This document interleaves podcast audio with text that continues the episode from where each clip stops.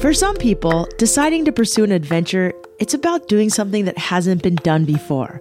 But for others, it's about shaking things up from their day to day routines. Sometimes adventures are more about the process of getting there than accomplishing the feat itself. These days, it's easy to find yourself living a life of busyness or just complacency. So today, I'm talking to three people of varied ages and backgrounds who all decided to shake themselves out of their own life by pushing themselves to complete an extreme adventure. I'm Shelby Stanger, and this is Wild Ideas Worth Living. Have you ever had the desire to leave your whole life behind, even if just for a week or maybe a few months? To forget about the emails, the traffic, the obligations, and just think about survival? Today I'm talking to three people who did just that. At age 57, Jerry Holl rode his bicycle from Alaska to Mexico. It took him 51 days and 3,364 miles. After finishing graduate school, Julie Hotz hiked the Pacific Crest Trail from Mexico to Canada. Ryan Higginbotham and his twin brother Casey, they decided to also go along the Pacific Northwest, but they decided to hold their adventure in the Pacific Ocean, starting in Alaska and ending in Mexico, but on paddle boards for over seven months. Each of these people put their lives on hold to complete a journey that would have a huge impact on who they are as a person. I talked to them about the decisions that led them to go on these adventures, some of the unexpected moments that happened within these grand journeys, and the lessons they learned that are influencing the lives they lead today. First up, Jerry Holl. Jerry was over 30 years into a traditional career in corporate sales. He was unsettled by the way that every day just felt the same, so he decided to do something unexpected. He resigned from his job and he set out to Alaska, where he got on a bike he didn't even know how to fix, and he just started pedaling. You can read all about his journey and why he was looking for an opportunity to grow and change in his book, Downhills Don't Come Free. My partner Johnny read it cover to cover and he loved it. So you set out to bike from Alaska to Mexico. Why? Why that route, and why biking? Well, because what, when I resigned, I said, "What am I going to do? I wanted something big. I wanted to. I wanted to know what I was made of. I've read every adventure book. I've read about the pickles that women and men get themselves into, and I wanted to say, what would I do? So when I resigned, I said, okay, what am I going to do? So within just a few short days, I said, well, I'm going to bike, and I think I'll go from Seattle to San Diego. And then I ran into a guy and he looked at me and he goes, Jerry, if you go, go big. And I go, I'm thinking too small. Oh my God, on the spot, in a snap. I said, I'm going to Alaska to Mexico. That's the amount of thinking that went into it.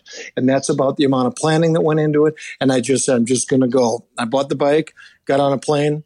And the first time I was ever on a loaded bike, first time I was ever clipped in, was pedaling on Anchorage. I never loaded it in Minneapolis. I never ridden in clips. I didn't have bike clothes. I'd never done any of this. And I just said, I'm just going to figure it out along the way. I don't know if I'd recommend trying that at home. No, I'm not saying it's the brightest thing in the world, but what it is is it's doable. Yeah, it know? is doable. So Johnny said there's a lot of accounts right away where you just saw grizzly bears. Yep, it, totally. In the far north, I was yelling at grizzly bears and bears every day. I had 20 bear encounters, all of them within 30 to 100 feet. Well, what does yelling and at them do? I mean, they, they really... four grizzlies, 16 black, a mama grizzly with her two cubs, and and you're you're 50 feet away, and you go, I'm already too close. I am screwed. And um, you know, just serendipity and the luck of the wind got me through that. So on the way, you know, you hadn't done much camping, and it sounds like you freedom camped along the way. How did you figure that out? Shelby, here's the way I looked at it. I just took an inventory of my skills. And it's kind of like they're called transferable skills. What what do I have? And I said to myself, here's my thinking. I didn't overthink it. I didn't overplan. I said, I know how to camp. I know how to pedal.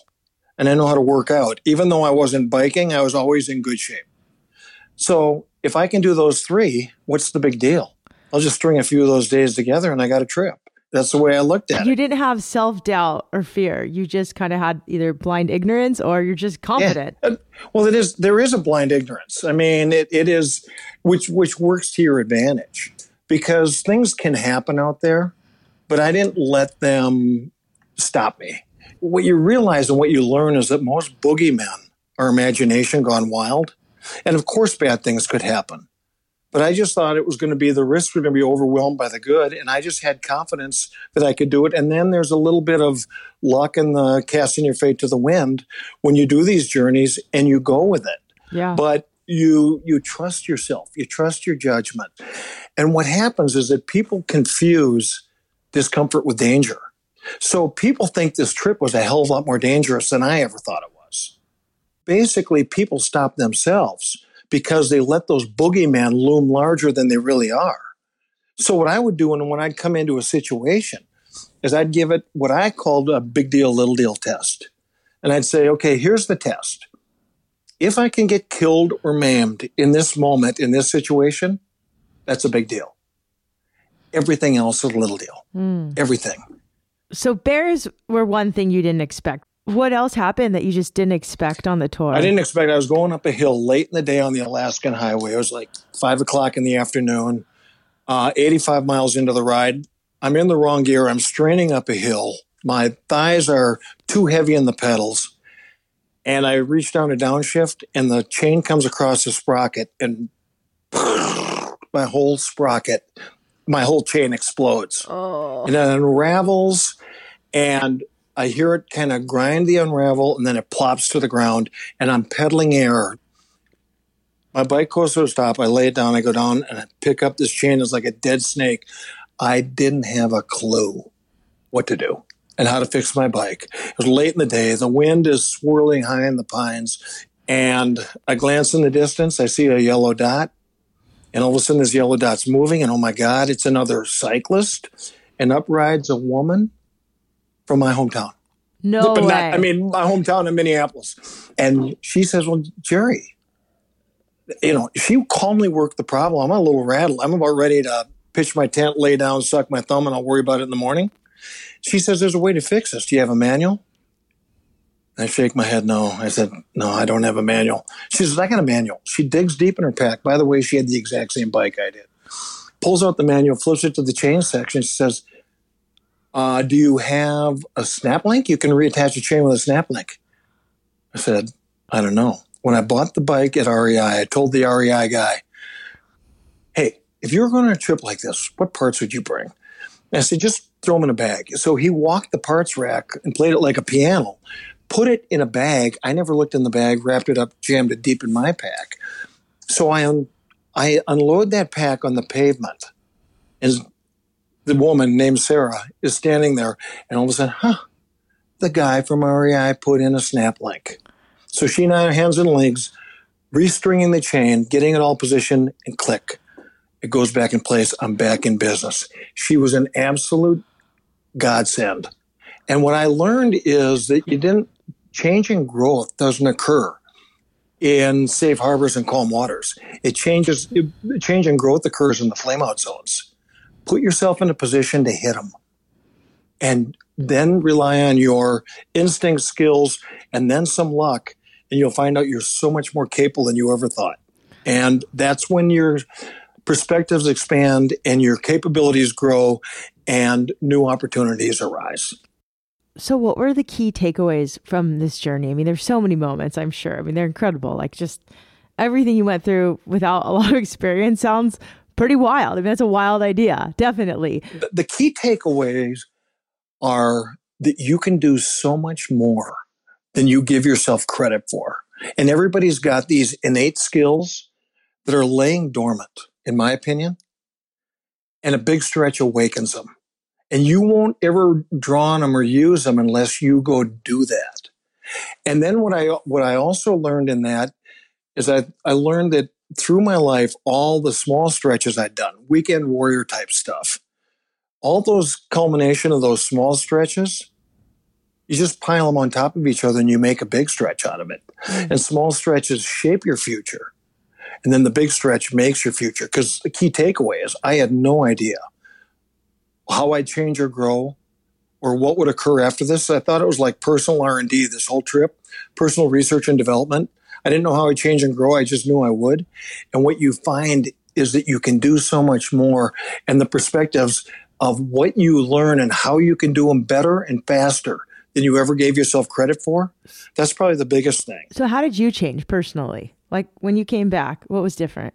Well, the, here's here's what you find out is that people went out of their way to help me whenever they just saw my exposure and vulnerability and they would go out of their way to help you. A car would pull in and do a health check on you. They'd top off your water bottles. The guys, hey, I saw you climbing that mountain. I want you to have this candy bar. Mm-hmm. And then what I realized is how people were reading a blog that I was writing along the way. I didn't realize the change in was having on them, but inspired them to do things. So what it what it made me think, you said, how did I change and grow? What it made me think is the way people went out of their way to push me forward, I'll go out of my way now to encourage and push someone else forward. So you became nicer. yeah, you become you you totally do. You totally do and you say, "Oh my god, I know my vulnerabilities. I want to help them in any way I can." And now what I want to do is inspire people to dig in and pull out their best. How was your family in terms of how did they support you in this journey and, and how did they react to it? My wife when I in pillow talk when I told her what I was thinking just before resigning. So we got pillow talk, and I said to her, "You know, here's how I'm feeling. Here's what I'm thinking. I'm stale. I need explosive growth. I need a new, and I don't want little baby steps and try and test and see how I do." She turns her head in the pillow and looks at him and goes, "What are you waiting for? Wow. Go. It's your turn." She says, "Look, we we bought a house. We've raised three kids. We've educated those kids. You let me back away from my career so I could spend most of my time with those kids. Go. It's your turn. And then I laid back in my pillow and I said, oh, God, talk about supportive. What a gift. Then I said, man, actually, that was pretty easy. And then I thought a little more. She goes, in fact, she was even a little enthusiastic about it. She's like, get out of the house, Jerry. yeah. That's awesome. But I mean, the kids, because I, I had never done anything big like that, but they weren't shocked by it. Just from an attitude standpoint, they didn't love the idea of it, but they knew that it wasn't going to change anything. They just had confidence I could do it, and so did I. This trip was very physical, but it's more mental than mm. physical. And it's all about attitude and what you learn. And another one of the what do you take away is that the biggest thing I had along the way was an attitude of little things discomfort versus danger. Very few things are dangerous, a lot of it's uncomfortable. Why is it so important to get outside? You know, instead of reading about it or watching a movie about it. You you can't possibly know what your capabilities are unless you put yourself out there and and try things. And then that's not just a an adventure, it's not just physical, but sing in the church or write your book or do something that you feel really exposed with and then just enjoy the ride. Any advice to people? Then the whole point of this show is like, why do something big? And not everybody needs to do something as wild as bike from Alaska to Mexico, which, by the way, we're interviewing someone who paddled on a paddleboard from Alaska to Mexico. Um, oh, how cool is that? Yeah, they're twins. They did it together. But, you know, I think yeah. this solo adventuring is also really interesting. It doesn't have to be that wild. It can be just a one day backpacking trip or one day paddling down the Amazon River, whatever it is you do. Just advice to people who want to do something a little extreme. What can you say to them? Don't stop yourself. Get on with it. it, it you can do more than you think. Get on with it and just say yes you, you you don't know what you'll learn, but you'll learn a ton. And you can't uncouple that from everything else you do in your life, personally and professionally. That becomes part of your fabric. And there's the more of that kind of stuff that you do, it it develops your attitude that anything is possible. Not so much that I know how to do it, but I can figure it out. Mm, love it. And you can figure out anything if you're stimulated and motivated to do it and then just draw on your strengths and let the weaknesses, you know, ignore them. That's what I did.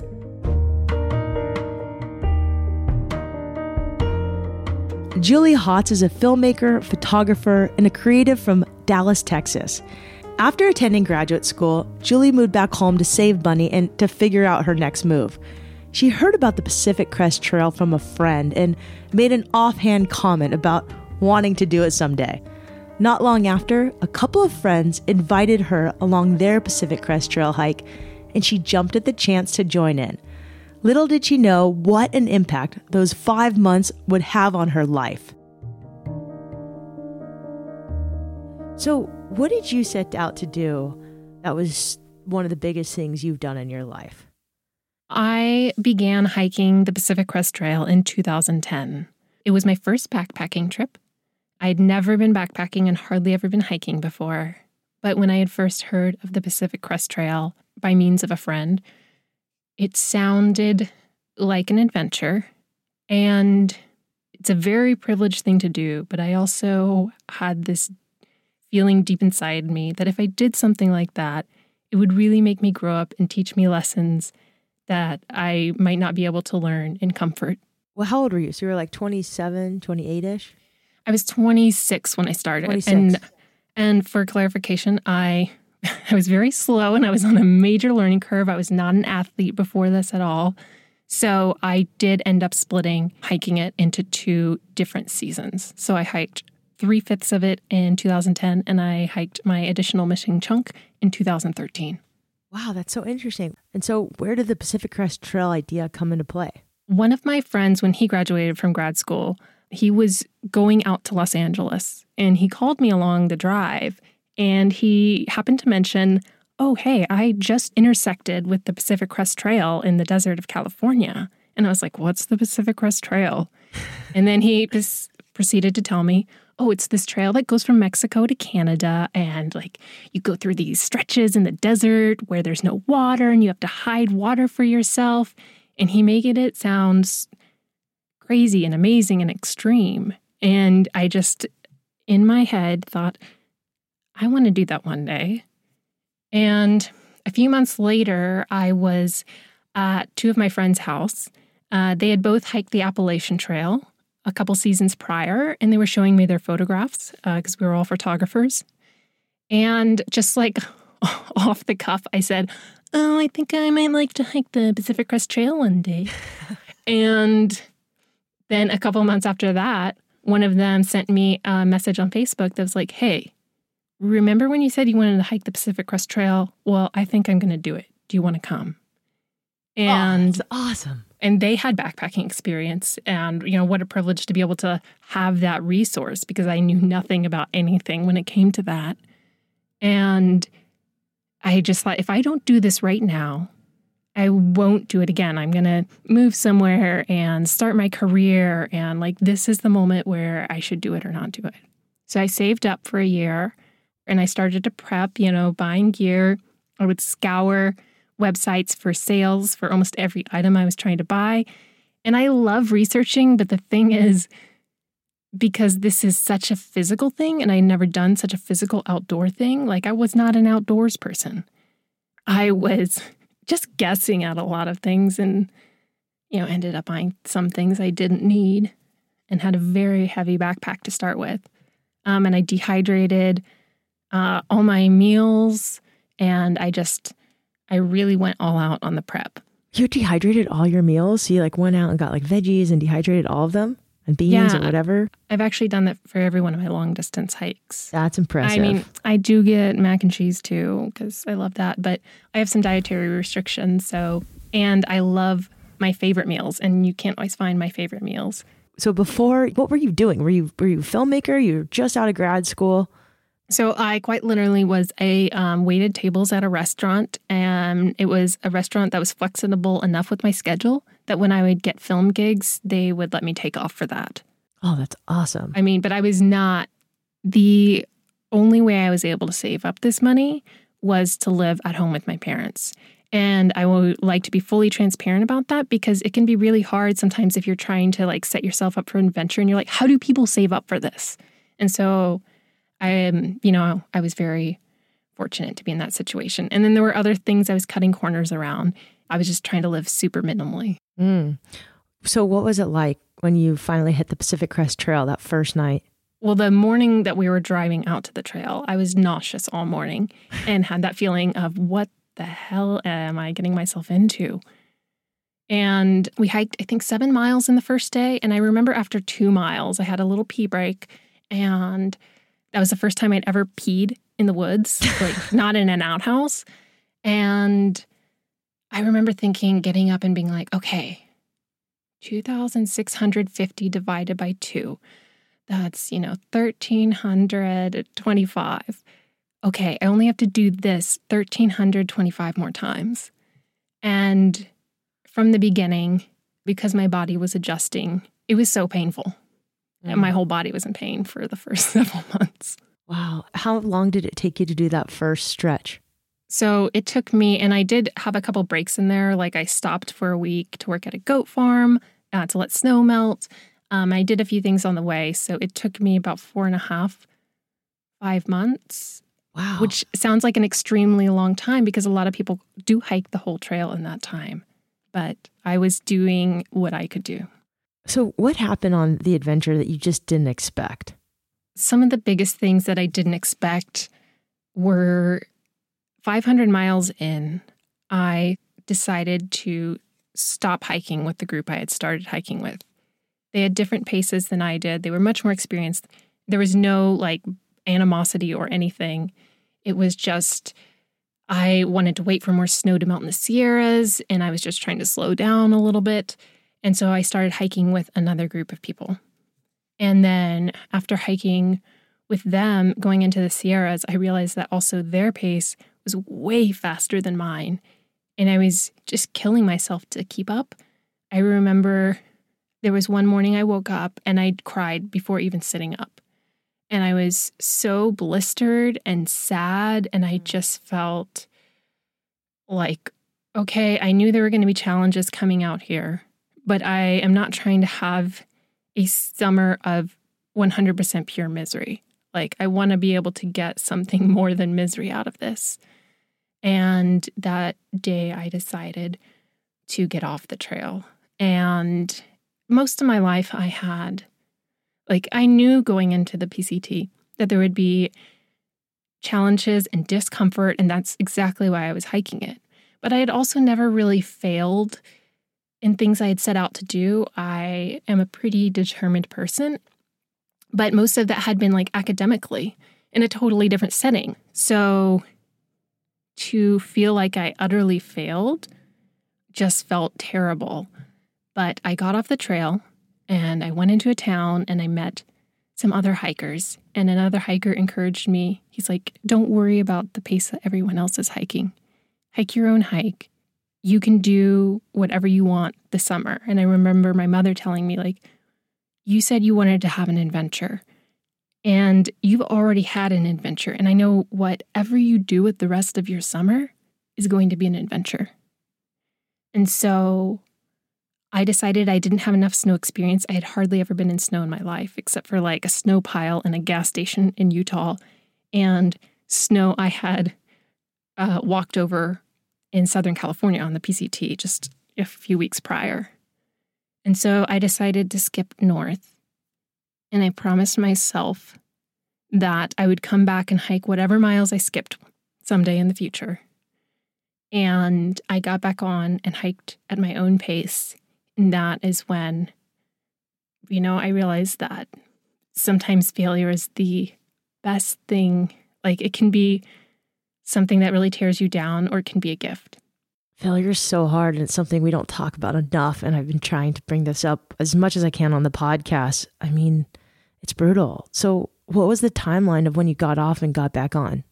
So, I got off at mile 751. I actually have it tattooed on my arm because it was such a poignant mm. place. And I, it took me, my dad had actually been planning on coming out and doing a short section with me. So, when I got off, I kind of noodled around in the area. And then we went and hiked a small portion in Yosemite. And then he dropped me off in Tahoe, and I did a 75 mile section around Tahoe, which I, I got to get some more snow experience and navigating in snow experience. And um, then I went north to Crater Lake. So to get from the actual point that I got off and got back on at Crater Lake, it was probably about three weeks. But it sounds like you were still like doing stuff and hiking and hanging out in the towns, and it wasn't like you flew home. No, not at all. No, I was yeah, definitely on the West Coast all all that season. And then you went back and you did it again. When was this? So I finished my missing chunk in 2013, which was uh, from just south of Mount Whitney to Crater Lake. So how much longer was that after your first attempt? There was a gap of about three years because once I finished hiking in 2010, I decided to move out to Los Angeles. In fact, like one of the gifts that being on the trail gave me was less fear of uh, everything people tell you to be afraid about in society, like, oh, you have to have enough money to move. I moved to Los Angeles with $100 because hiking on the trail reminded me I will be okay. Mm. If I need to sleep in my car, I will be okay. So I moved to LA, and in 2011, I uh, didn't have enough money to take off, you know, that time off to finish the trail. And in 2012, I worked too much and I was still in a place in my life where I didn't know how to say no. So in 2013, my like New Year's resolution was learn to say no. And then I found out that Reese Witherspoon had bought the rights to the wild. Yeah. And I I knew that the trail would get busier and I I I think everybody who wants to do a long distance hike should be able to do it. So I was excited that more people would probably be getting on the trail. But I also was like, oh, it will probably be quieter if you go this year. Mm. So I said no to people and I took the time to finish it that year. Awesome. But there's always, you know, there's new challenges and different things that happened. I realized by going back and doing it that because if I had done it all in 2010, I don't know that I would have taken the time to do another long distance kind of hike. And I realized by doing it that second time that this was something I wanted to keep bringing back in my life to find challenges and to tackle things.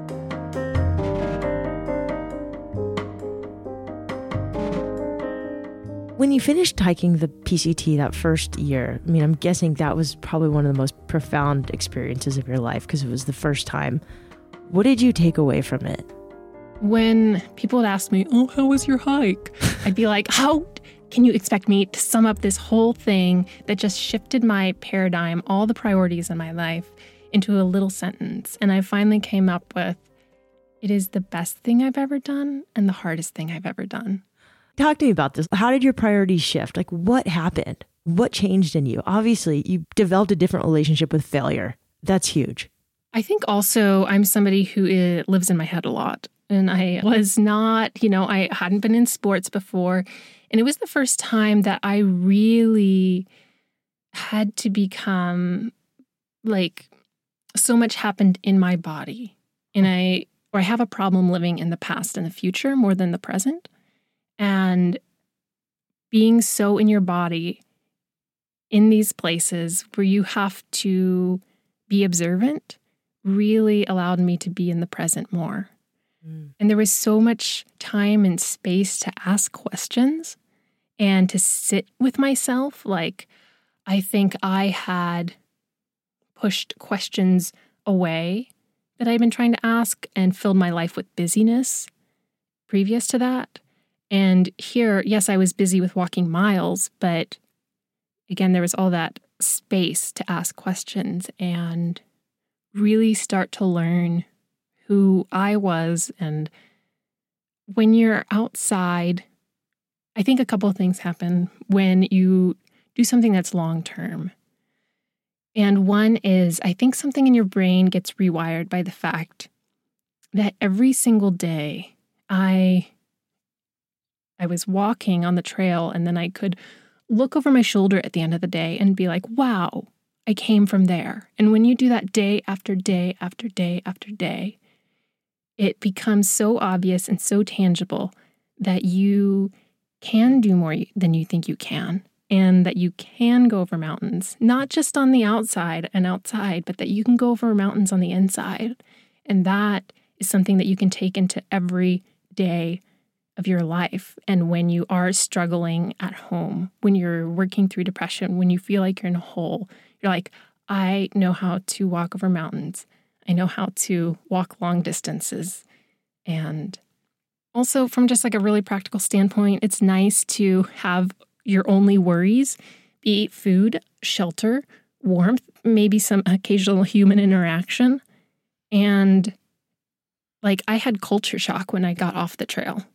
And that culture shock was wow, there's all these problems we create for ourselves and so many things that were not important on the trail that suddenly everybody thinks are important in society. And so it really helped me figure out what my priorities are. Yeah, it, I mean, you hit on so many beautiful points, and I so appreciate you sharing your story. One is busyness. It's a theme that we've talked about a lot this year. It's one of these accepted addictions in our society. And the other thing is is you kind of there's this thing called I've been really interested in lately decision fatigue. We have to make so many yes. decisions on a daily in what I would say off the trail. when I'm out in the wild, I feel like it's so much easier to make decisions. They might be more critical, but there's just less distractions and I can focus and I just feel better in my busy mind. And it sounds like that happened to you a lot, especially magnified day in, day in, day out. And then the last thing is like you proved yourself that you were a badass every single day, whatever that meant to you. And that's powerful. That's confidence. And I imagine you were able to take that into the world just tenfold. Yeah, I I think that, you know, there's times where it's been a long time since I've been in the woods. And so sometimes those lessons get a little bit quieter and why I still struggle with self-esteem, but then I can go back to that place and I can you know, just have to wake up in the morning and tell myself, "Okay, you did learn these things. You know you can do it. You just have to remind yourself every single day." Any advice to people who want to do something wild, a little extreme? And that definition obviously is individual, but advice mm-hmm. you can give to people. Yeah. Um, you know, because I now I'm at a point in my life where I do struggle like, would I do another long distance hike? Because now I struggle with, oh, is that selfish for me to take all this time and do this thing just for me? But I became a better person who can communicate more effectively, who can sit in pain and discomfort easier, who can walk with other people through pain. And I would say, you know, if you're a caretaker to someone, it might be impossible for you to leave right now. But I would say do it sooner or later because the person that you might become by doing this, you want that person to arrive as soon as possible. And also, to the person who doesn't feel like a long distance hike is for them. There's all other, I've done long distance cycling, or last year when I was in New York, I actually had to stay in the city a lot, and it was a time of stillness, and I did some workbooks that I wouldn't have had time to do otherwise. And it was like a long distance hike through the Interscape. Mm. And I think that that is just as important. And so, whatever your challenge is, whatever your through hike is, you know, it can be a physical, extreme adventure in the outdoors or it can be an extreme digging into yourself. It's life changing. It sounds so cheesy. And I was so hesitant to tell people when I got back from the trail, like, oh, it changed my life. But it did. When we come back, hear about one more adventurer who, along with his twin brother, made his way south through the waters off the west coast from Alaska to Mexico on a paddleboard.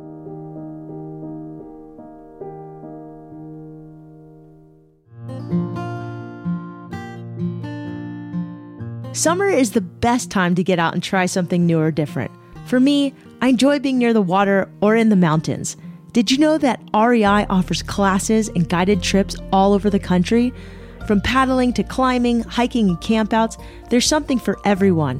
What better way to spend a weekend than rock climbing in Colorado at sunset, or taking a moonlight hike in the Smoky Mountains, or even going stand up paddling on a camping trip in San Diego?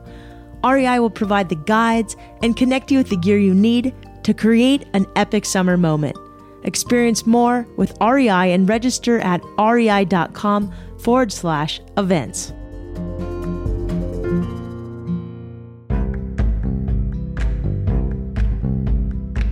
At age 22, Ryan Higginbotham and his twin brother Casey decided to do something wild, something that would really push themselves. They had backgrounds in endurance sports, they'd done the Ironman, plenty of all day adventure races, and they'd go for five mile swims or even run a marathon just for fun. Inspired by their father and grandfather, great athletes themselves, Ryan and Casey wanted to do something that would push their limits and test their abilities even more. So one night over a couple of beers, they decided that adventure would be to paddle from Alaska to Mexico on paddle boards, carrying all of their food and equipment themselves. So tell us a little bit about kind of what you do and why you had this desire to paddle from Alaska to Mexico on a paddleboard. Casey and I, my my brother I did it with, we are both graduating college at the time. And we both felt like we'd never been tested to the extent that I wanted to, and nor I think he was feeling the same way. You know, we all like growing up, we always set bars for each other, doing different endurance races and whatnot, and then decided to test ourselves beyond what we knew we could do. So, in college, did you guys go to college in San Luis Obispo? I did. Uh, Casey jumped around quite a bit, and then he spent the last year at San Luis Obispo. So, you guys are twins? Yeah. Okay. How old were you when you had this wild idea? Uh, 22. 22. So you didn't have a job. You graduated college. Maybe you had some money. I don't know. Not not a lot of money, but we basically sold all of our stuff. He and I both to save up moved back in with our parents for a brief period of time. And thankfully they let us live there and not pay rent for that. I think it was like 10 months. What were you doing before? You know, you graduated college, but you obviously had a little background in endurance sports. Yeah, we were both lifeguarding and had background in endurance sports, doing anything from Ironman to all day adventure races and things of that sort. So tell me a little bit about how you got the idea to paddle from Alaska to Mexico. Like, where did that come from? Well, I mean, it was a culmination of things. I think, like, coming to the end of school and not knowing what either of us wanted to do with our lives. Uh, I felt like I was in a weird spot and I really wanted to push myself and test myself. And Casey and I started throwing ideas around, and basically for a, big adventure, a big adventure we didn't know we could complete, something that would we would learn as much as possible. And he wanted to take horses across Mongolia, and we didn't know anything about horses. it was a bad idea, really bad idea. And uh, then I think I said, let's do California on rescue boards, lifeguard rescue boards. And then it just progressed from there. Like, all right, let's go to Alaska. Let's do paddle boards, no support, just dry bags with our gear. And I, I think we settled on it. We were having a couple beers one night, and that's how we got into it. And so all great it. ideas happen, right? Over a little exactly. couple cocktails with your twin brother, yeah, egging each exactly. other on. A lot of people come up with a lot of ideas.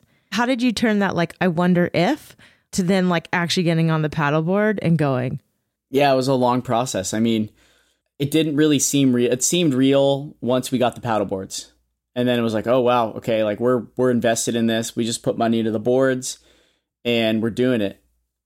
But I mean, it was a long process. It's, you know, training. We planned every single night where we camped every site based on a water source and whether there were hazards. It's kind of similar to people who hike the PCT, or like uh, we just interviewed a guy who biked from Alaska to Mexico as well. So, from the day you had that idea at the bar to the day you guys got to Alaska, what was that time frame like? That was about one year. We came up with the idea in March of 2015 and then left in March of 2016 you were saying you just felt like you wanted to be tested. What do you mean by that? Like, it just had things just been too easy for you? I mean, you guys are good looking kids, you're lifeguards, you went to school. Yeah, I think, you know, we had like, I had a great family, great upbringing. It was, it was awesome. Uh, went to a great school.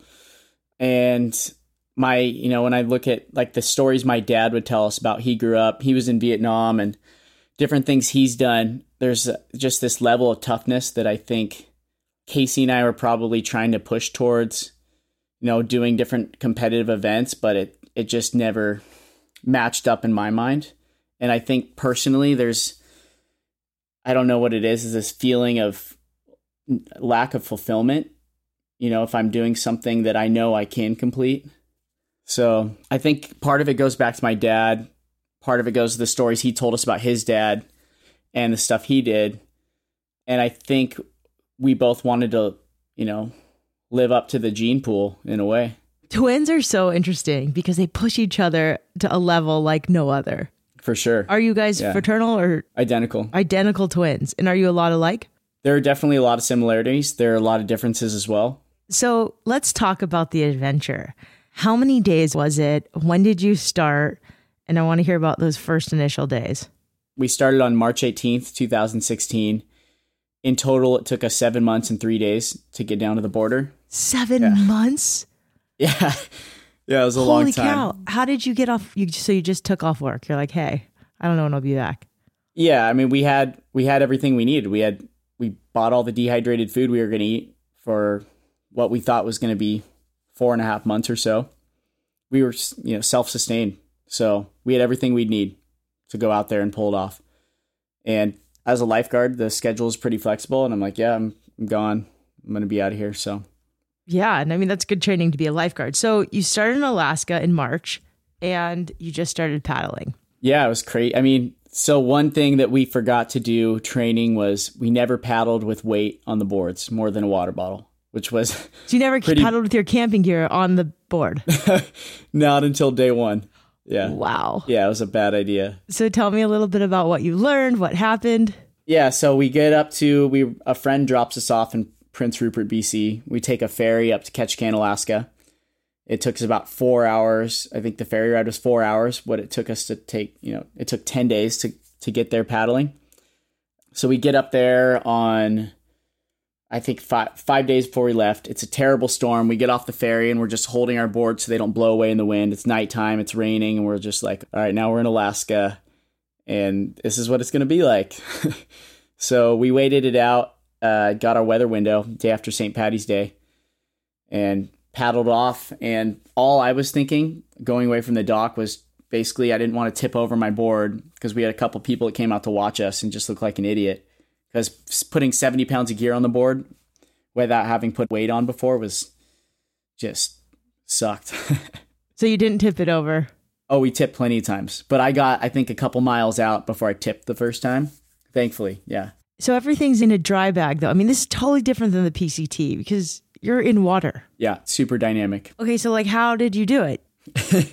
Well, we packed, I mean, pack everything in the dry bags. So we mounted these plastic racks on the, the front and the back of the boards. So they were off about an inch. So when waves hit and water, it could pass underneath the bags, wouldn't tip us over as much. We did that. We had a ton of gear on. We carried we carried a shotgun with slugs because we were scared of bears. So that was a lot of weight. I had a camera on me. Just like the PCT guys and gals do, we ship uh, our food about every 200 miles, 250 miles down the coast. And there'd be a small outpost, even in BC, that you could go to, and they held the packages for us. So, but it also had this like sense of accountability. Then, you know, if you don't get to your food drop in time or something happens, you're going to be hungry. Wow. So how did how did you get to the actual food? I mean, you land on the beach, so it's a little different. And then to get to get from the beach to these outposts, what would you do? Walk, hitchhike? Yeah, exa- I mean exactly. Some of the places, yeah. So the the earlier ones, you know, we get to a spot like our first food drop. It's a small, it's it's like a decent, I guess, a decent sized town, uh, Prince Rupert, British Columbia, and we could just walk walk from there to the post office. The next place was on Denny Island, a place called Shearwater, and there's like 75 people that live there. So that was like pull up to the dock, put our boards there. No one's gonna touch them. Walk over to the only post office in town, pick him up. But we did hitchhike a couple times. Hitchhiked, got rides from people. Yeah. That's crazy. And and so what what sort of food did you eat? The same kind of food that hikers eat and bikers eat, or was different? Yeah. Uh, dehydrated food, the same brand, same stuff. It got really old. And was there a couple of things that you had that you are really glad you had, like types of stove? Like, did you use a jet boil? What would you use? MSR makes this little uh, jet boil, and that's what we used with a decent sized pot. That was super light, and we could store other gear inside the pot while paddling. I mean, gear wise, nothing beats at something that's really waterproof. And I found out that nothing's really waterproof except this watch I have that my dad gave me that survived the whole way down. Everything else died that was outside of the bags.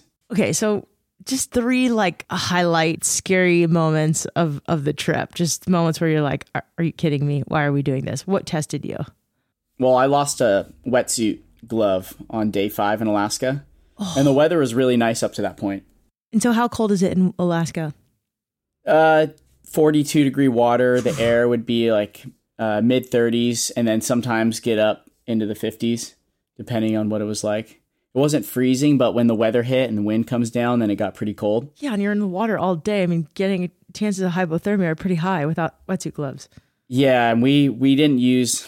We should use thicker wetsuits. Uh, we used the four mils with wool on the inside, and those were great. Six and a half mil gloves, six and a half mil booties. But yeah, I lost the glove, so that that was kind of like okay, I'm the only person that can get myself out of the situation. I put a booty on my hand and a wool sock on my foot and just paddled like that for the day. And then we found a this random building in the middle of nowhere with a couple electricians that were there and some caretakers and they were the electricians were getting picked up by a float plane the next day and they flew in a pair of gloves for me. That's interesting though because people talk about trail angels but it sounds like there was like water angels. Yeah, I've heard that. I've totally heard that. And then right after that we had to go across this spot called the Portland Inlet. It basically separates Alaska and Canada. And a bunch of people told us that's like you're going to die at the Portland Inlet. Fishermen told us uh, this one guy specifically up in Ketchikan. He asked me if I had seen the perfect storm and I was like, oh, yeah, I've seen it. And he goes, yeah, that was nothing, man. Like, you should see the Portland Inlet when it blows up. And I'm like, all right, great. Looking forward to going across on a paddleboard. so that was, uh, that was interesting. We got there and we got across right before the tide switched.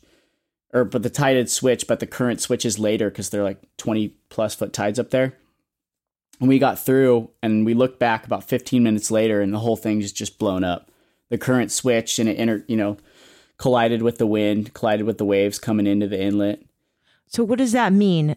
That means like if you were to try to have paddled like 15 minutes later, it would have been like paddling against a treadmill going the oh, it would way. have been like we would have got sucked out to sea in the current and then just like insane chop and wind. It would have been terrible. I can only imagine. I was trying to paddle across a channel when a Navy ship was coming on a stand up paddleboard, and a guy just came up to me and he's like, You need to just grab onto my rope right now. That submarine is going to be right where you are in three minutes and you're not going anywhere. And I was terrified. and I was like, oh, okay, cool, thanks. I was just dumb and like 20 and on Yeah. a stand up paddleboard. And this was just like San Diego Harbor, but it was just a weird day. And all of a sudden the wind switched and I just, I wasn't going anywhere. It was awful.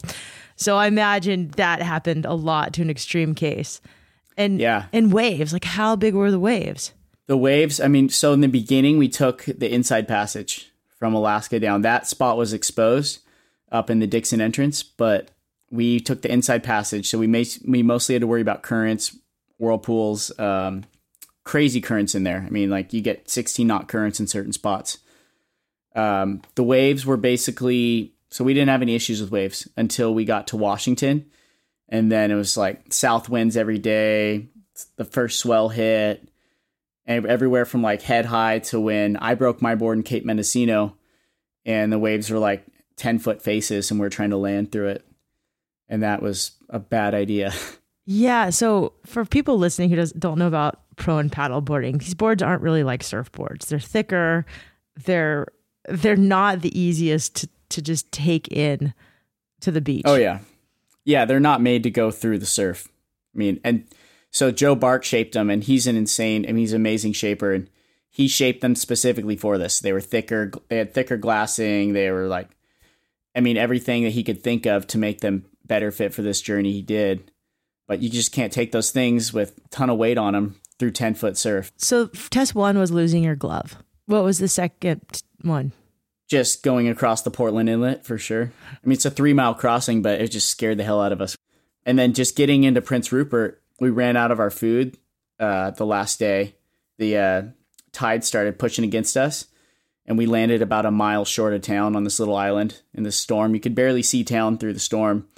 Landed, woke up the next day, and paddled across into town.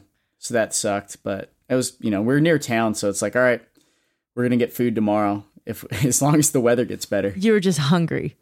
Yeah, just hungry, just hungry and beat up. It was the first that was the first really tough paddle for us. And it was kind of like, all right, this is what it took to get to food drop number 1. And you just have to think like, all right, you have to compartmentalize those because otherwise it would have just seemed crazy that we've got to do that for 2000 more miles. How many miles would you paddle between each stop a day? In each day we do about 20. Holy cow. Probably between like yeah, I'd say 15, 15 to 20 miles a day. And most of them were about 20. In Canada, we had a day where we covered like three miles because we are trying to cross the uh, Queen Charlotte Strait and the weather was just terrible. So we kept working our way inside. And then the camping was fun, exciting, all of it. the longest camping trip I'd done before that was like three days. So I wasn't really a hard camper at the time.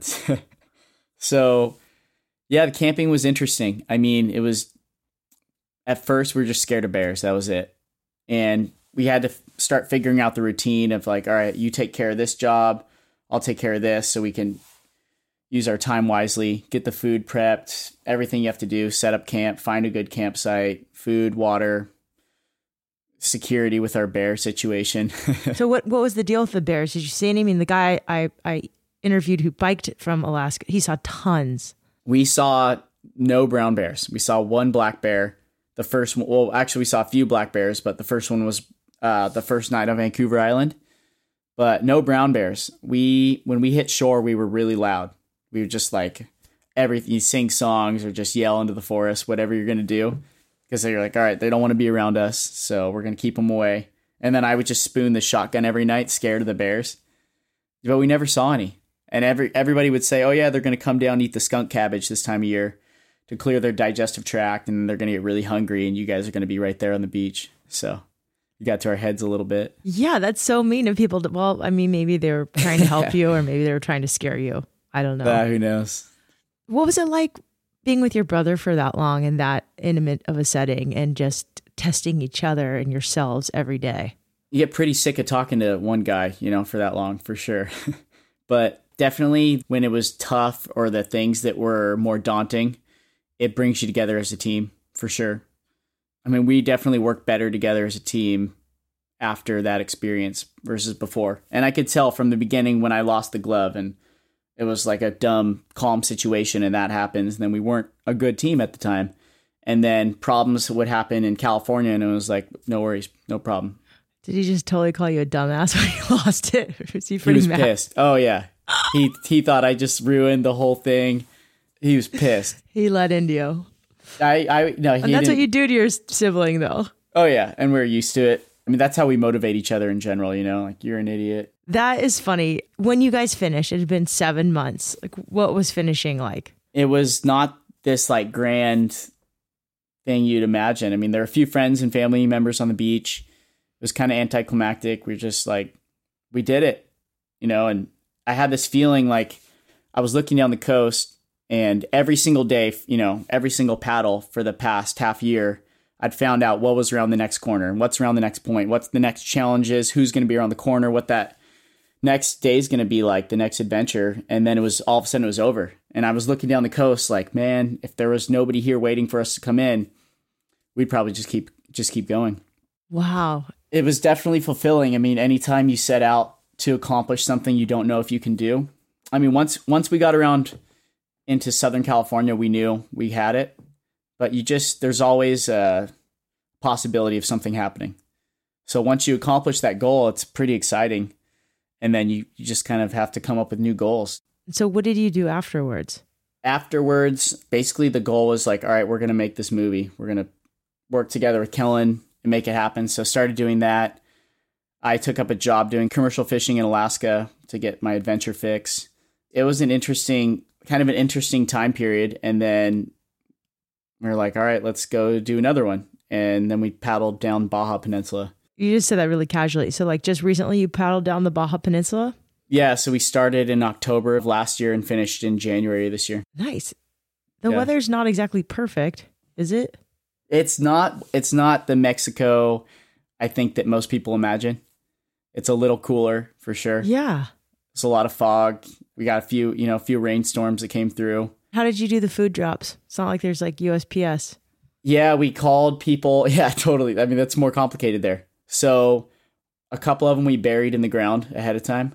We drove down, buried them at a few sites, and then knew when we get there a few months later, we'd pick them up. And so that was cool. Wow. Um, and they were there, yeah. every single one of They them. They were there. Every single one of them. They were there. How did you remember where they were? Uh, you know, just do a little marker in a certain spot, set up rocks in a certain manner, and you know where to find it. Amazing.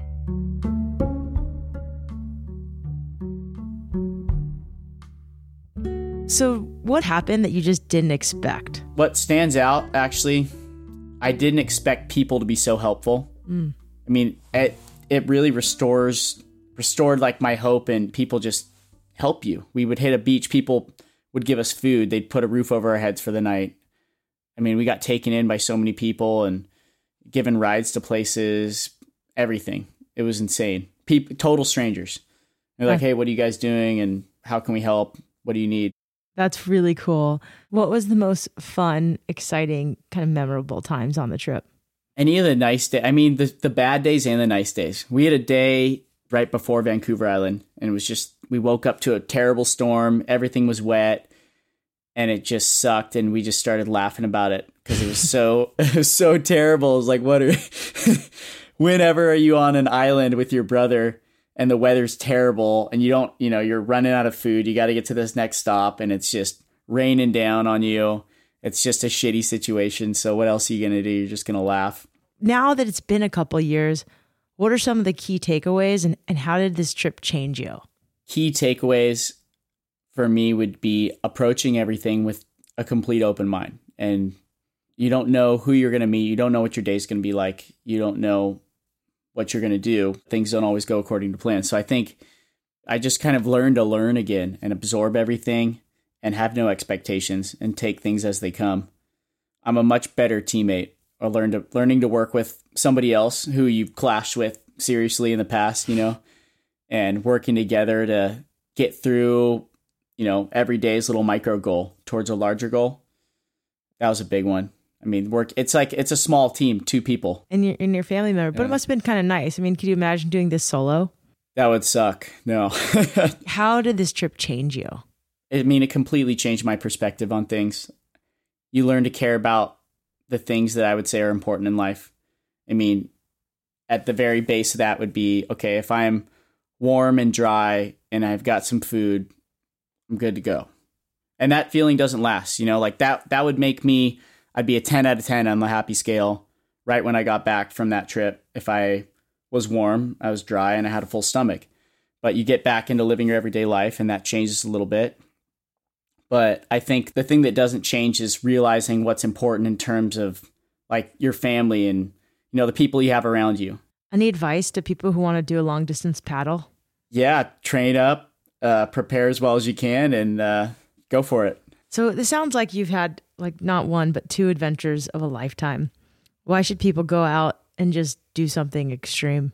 I think that anytime you get out of your comfort zone, you're going to learn a lot. And if anybody was thinking about going and doing something like that, that's what I would tell them. I'd say, you know, attack it with an open mind, you know, absorb everything as you go and go for it. That was the advice I got to approach everything with an open mind and be open to new ideas. You know, listen to people, listen to what they're saying about, uh, you know, the locals in certain areas, listen to your surroundings, absorb it all. And I think when you're committed to a a goal that's going to be difficult, you just have to adapt to each day as it comes. The great thing about going on an adventure is that something unexpected always happens. And whether it's good or bad, you're bound to learn a lesson or two that you can bring back to your normal life. According to these three guests, you can do more than you think you can if you just go into it with an open mind. One thing that Julie said that really stuck with me since our conversation the person you're going to become on this journey, you want them around sooner rather than later. So go. The time is now. To follow along on the adventures of today's guests, you can check out downhillsdon'tcomefree.com, juliehotz.com. That's Julie, J U L I E H O T Z.com. And you can check out Ryan and Casey's adventure, and they're doing another adventure right now, so you should check them out at byhandproject.com. You can also follow Julie on Instagram at Julie A. Hotz and Ryan at byhandproject. This podcast is produced by REI with the help from Annie Fassler and Chelsea Davis. Thank you so much to Jerry, to Julie, and to Ryan for coming on this show. It was inspiring to hear all of your stories, and I appreciate you sharing them with me. To all the listeners who write me daily about your own adventures, thank you. I love hearing about them.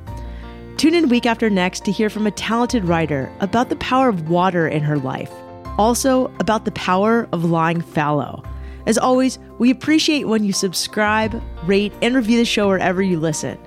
Some of you have been writing incredibly thoughtful reviews. I really appreciate them.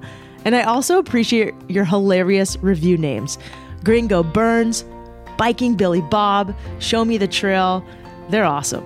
I appreciate it. And if you can take the two minutes to write a review if you haven't, please do so and share this podcast with a friend. Remember, wherever you are, some of the best adventures often happen when you follow your wildest idea.